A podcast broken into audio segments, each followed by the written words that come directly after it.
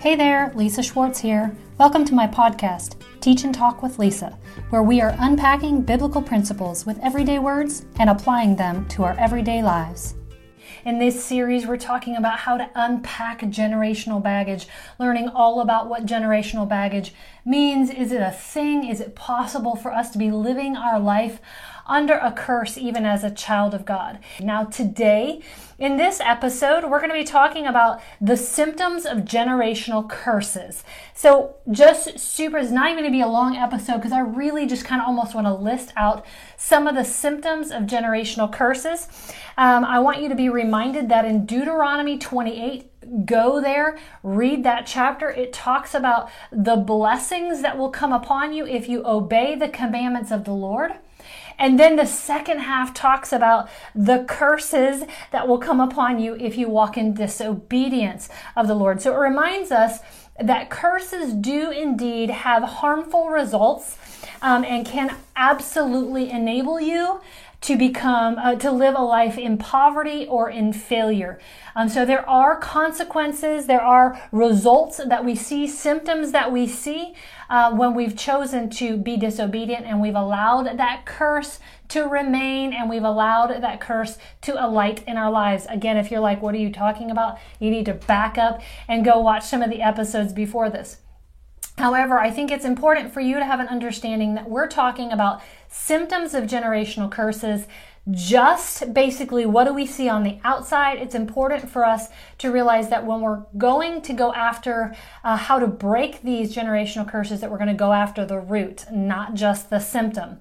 So again, go to Gen- or go to Deuteronomy 28 where it talks about the symptoms of living a life under a curse because we have been disobedient um, uh, on the opposite side of that, Genesis 1 and 2 talks about the symptoms of living a life that is blessed, which means I am fruitful, I am multiplying, I feel confident, I'm in dominion, I'm not victimized. Uh, those are the symptoms of really coming under the fullness of God's blessings that He has mind in mind for you and I. Now, remember, we have been grafted into the fatness of the kingdom. In Romans chapter 11, it says, If some of the branches have been broken off, and you, though you are a wild olive shoot, have been grafted in among the others, and now share in the nourishing sap of the olive root. And so he's talking about coming into the nourishment of the kingdom. Uh, we talked about in John how it says we've been given to the right as a child of God to put a demand on the inheritance of the kingdom. That's the nourishing sap that we've been grafted into.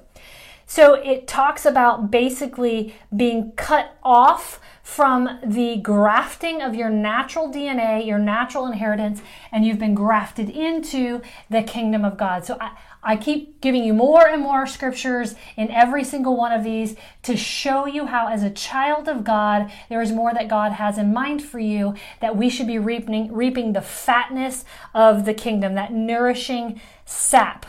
Okay, so let's get to it. What are some of the symptoms of generational curses? Now, we're talking about your family uh, tendencies. In, in some regard, if you kind of look overall at some of the tendencies within your family, the family before you, but also the family that you are possibly in and bringing up as a parent, um, I want you to really take time to be honest with yourself and allow the Holy Spirit to consider some of these.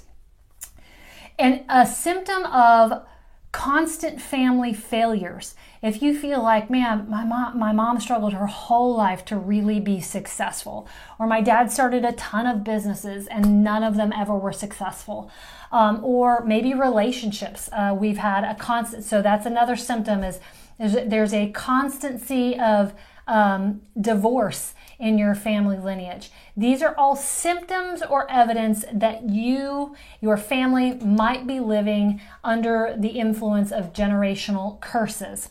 Okay, a history of untimely death or suicides. As delicate of a topic as this is, our predisposition in the kingdom is towards life, towards healing, towards believing that God is giving us a fullness of health and wholeness and so, if you feel like, man, there really has been some untimely deaths in my life, um, and certainly a lot of suicides, it's possible that you, um, your family, is under the influence of a generational curse. High levels of anger and wrath.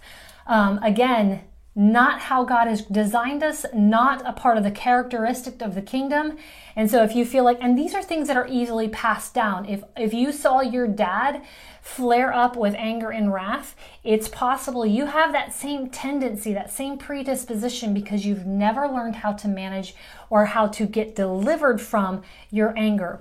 Um, and so it's possible if you see that throughout your family lineage, if you see it in your own self in your own tendencies, it's possible you're living under the influence of a generational curse high levels of accidents. Now, uh, I once met with a family uh, who, very powerful man in the kingdom, actually has a ministry, and he was talking about.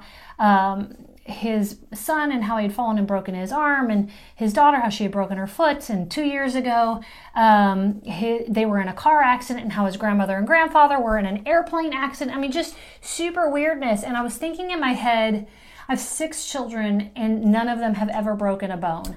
Um, we've never really, uh, up until last year, we've never even had one emergency room trip. Um, and I'm like, that that's got to be more than just luck. Um, and your situation has to be more than just bad luck. But what I realized is as he was talking about this, there was kind of this verbiage of normalization around the amount of accidents like an airplane accident, that's not normal. Uh, several car accidents he talked about, um, and then of course a lot of accidents with breaking bones and his children and his wife. And I was like, this, this is not normal. Like, so when I mentioned to him, I was like, you know, uh, like I've never broken a bone. None of my children have ever broken a bone. To my knowledge, my husband's never broken a bone. He was like, what? And so for him, he didn't know that wasn't normal. Remember, a lot of times we kind of normalize um, a curse and we end up living a lie and we don't know it. Um, and so an unti- a high level of accidents, y'all, that's not normal.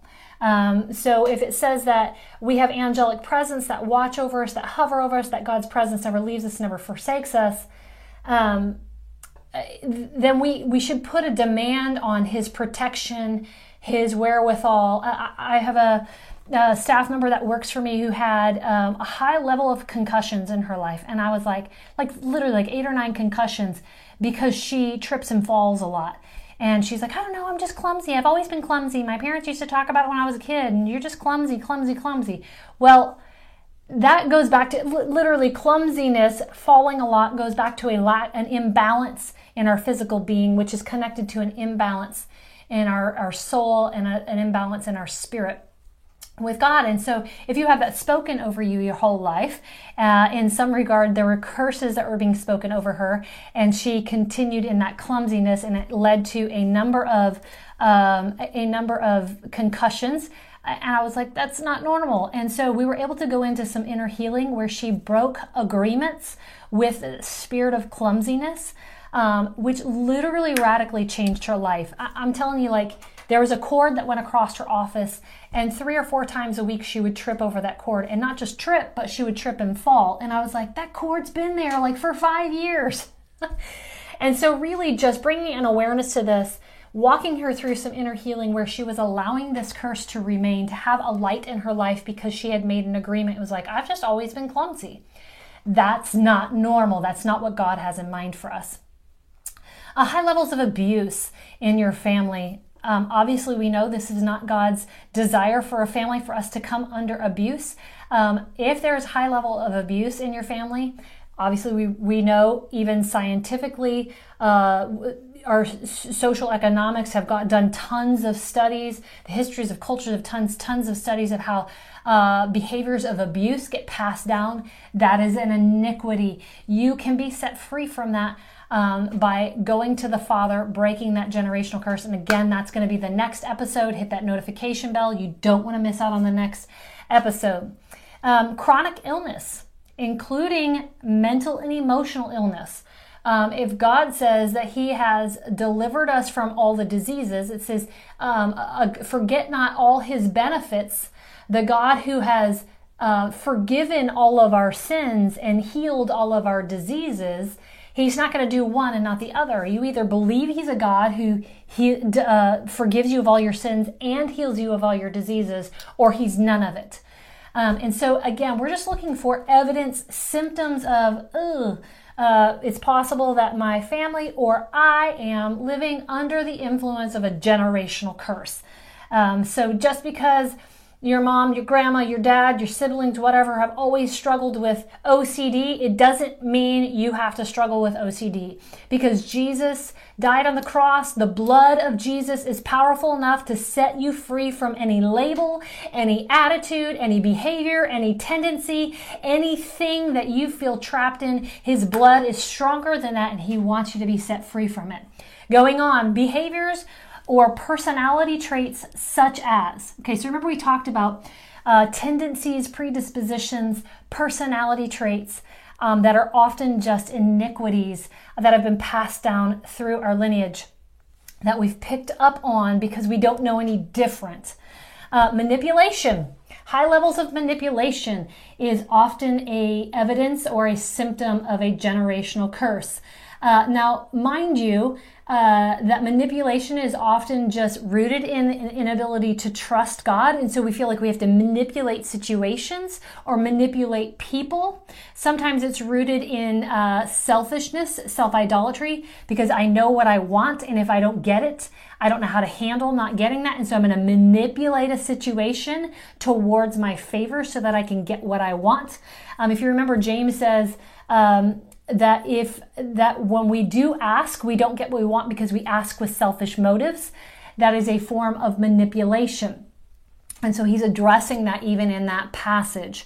I believe that's in James chapter 4. Look it up and go read it. Um, high levels of control, which often is coupled with anxiety. Um, so a lot of times we even think of like OCD, um, obsessive compulsive um, disorder. Think about that. God has called us to be only, in some regard, obsessive to worship Him, um, and that we've been given a fruit of self control, which attacks that compulsiveness. Um, and so, even in the name obsessive compulsive, we can attack that with the characteristics, the attributes as a child of God that are due me. Um, addiction or codependency. Now, I kind of put those together because a lot of times they go together. Um, so a lot of times we have one person that's the addict and the other person um, is the codependent person that allows that addiction to remain. That whole cycle, um, again, a lot of times we see that in generations. Well, my family has a history of addiction. My family has a, a history of codependency. It doesn't have to remain that way. You can get to the root of that. You can break that curse. You can change behaviors and patterns in your own lives to begin to change the trajectory where you're not walking in addiction, but you're walking in freedom, where you are not codependent on any one person or anything. You are only codependent on Christ. He is your sustenance and He is your freedom. Um, depression, continual defeat. I lump those together because a lot of times when I feel continual defeat, I feel depressed. I could also lump, lump in the victim mentality where I always feel like I'm the victim. If you feel like there's history in your life of always being bullied, um, whether even at work. I'm not talking about bullying like, well, I am talking about that, but let's look beyond just the bullying that we of a junior high kid, right? Think about if you're in a workplace and you feel like people push you around, that you kind of become um, the bitch of the company. I'm sorry, I don't know how to say it, but it's possible that you have a victim mentality and you have taught and trained people how to treat you and how to bully you. And you've allowed yourself to become the water girl or the water boy of the company. And then you go home and you sulk and you feel sorry for yourselves. Self pity is a symptom of generational curses. Y'all, this could go on and on and on. Um, so these are some of the symptoms of generational curses that you might possibly be living under the influence of when God wants you to be set free. Um, just patterns of unforgiveness and bitterness in your family lineage. Uh, I know lots of families, I'll be honest, we have it in my family where there's bitterness and there's anger, unforgiveness, the inability to walk in reconciliation of the kingdom. Um, that is not what God has in mind for us. God wants us to walk in reconciliation. Now, this doesn't mean that you have to enter back into unhealthy relationships or unhealthy patterns. You, by golly, can and should set boundaries in those places, but you can still experience reconciliation in the midst of boundaries. Remember, there's a difference between boundaries and walls. Go check out my playlist on healthy relationships where we talk a lot about boundaries versus walls. Um, but you can be set free from all of that. I want to talk about social isolation even shyness. A lot of times we even excuse our children's behavior. Well, she's just shy. You know, she's just kind of shy and she hides behind us. Let's be honest, shyness is a spirit of fear, it's a spirit of timidity. The Bible says we have not a spirit of timidity but a spirit of confidence, self control, of love. Um, and so, uh, uh, and a boldness. Um, and so, even shyness, social isolation, Jesus did not operate in socialization. In fact, you found him in the crowd. You found him amid the crowd. You found him um, walking with the crowd, walking with people. And so, I'm not t- saying there are times where God calls us into the wilderness so that he can be alone with us. But in general, if you have a family, lineage that is filled with just kind of social isolations, um, introverts. And again, I'm not saying an introvert is wrong. I'm just saying Jesus was neither an introvert or an extrovert. Extrovert. These are worldly terms that we often just place to help explain some of our tendencies. But we, if, if we allow our introversion to become an excuse for us connecting with people, it's possible you're living according to a lie and under the influence of a generational curse.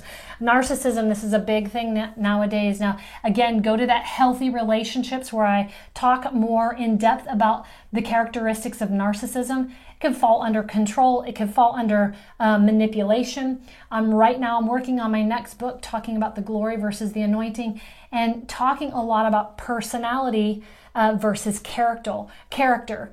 Um, you can have a good personality but still have really bad character. So we see that evidenced in narcissistic people. They're very suave.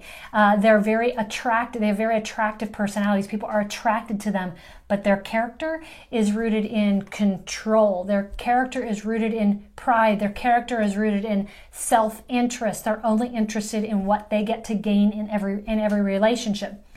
So um, these are some of the symptoms um, and of course, there's rooted issues behind them. For example, uh, addiction, typically at the root of that is the inability to cope with pain um, the inability to cope with grief, uh, the inability to handle loss. So, if you're working, uh, if you find this is you and you want to work with a counselor, you can hook up with me for a free discovery call, or you can call Crazy Eight Ministry, sign up for some free counseling, we can help you get to the root. If you're like, oh my gosh, I have a lot of those symptoms and now I don't know what to do, uh, we can help you, but you can also hang in there, hit that notification bell because I'm going to be talking about how to break some of these patterns and break these curses in your lives. All right, you guys?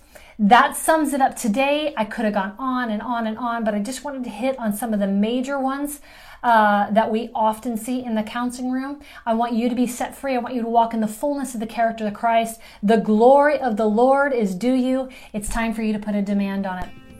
I hope you enjoyed this episode. You can also find me on YouTube, TikTok, Instagram, Facebook, or you can check out my other podcast show, Enforcing Purpose with Lisa Schwartz. For general information or resources, head to my website at www.lisa-schwartz.com. Thanks for listening.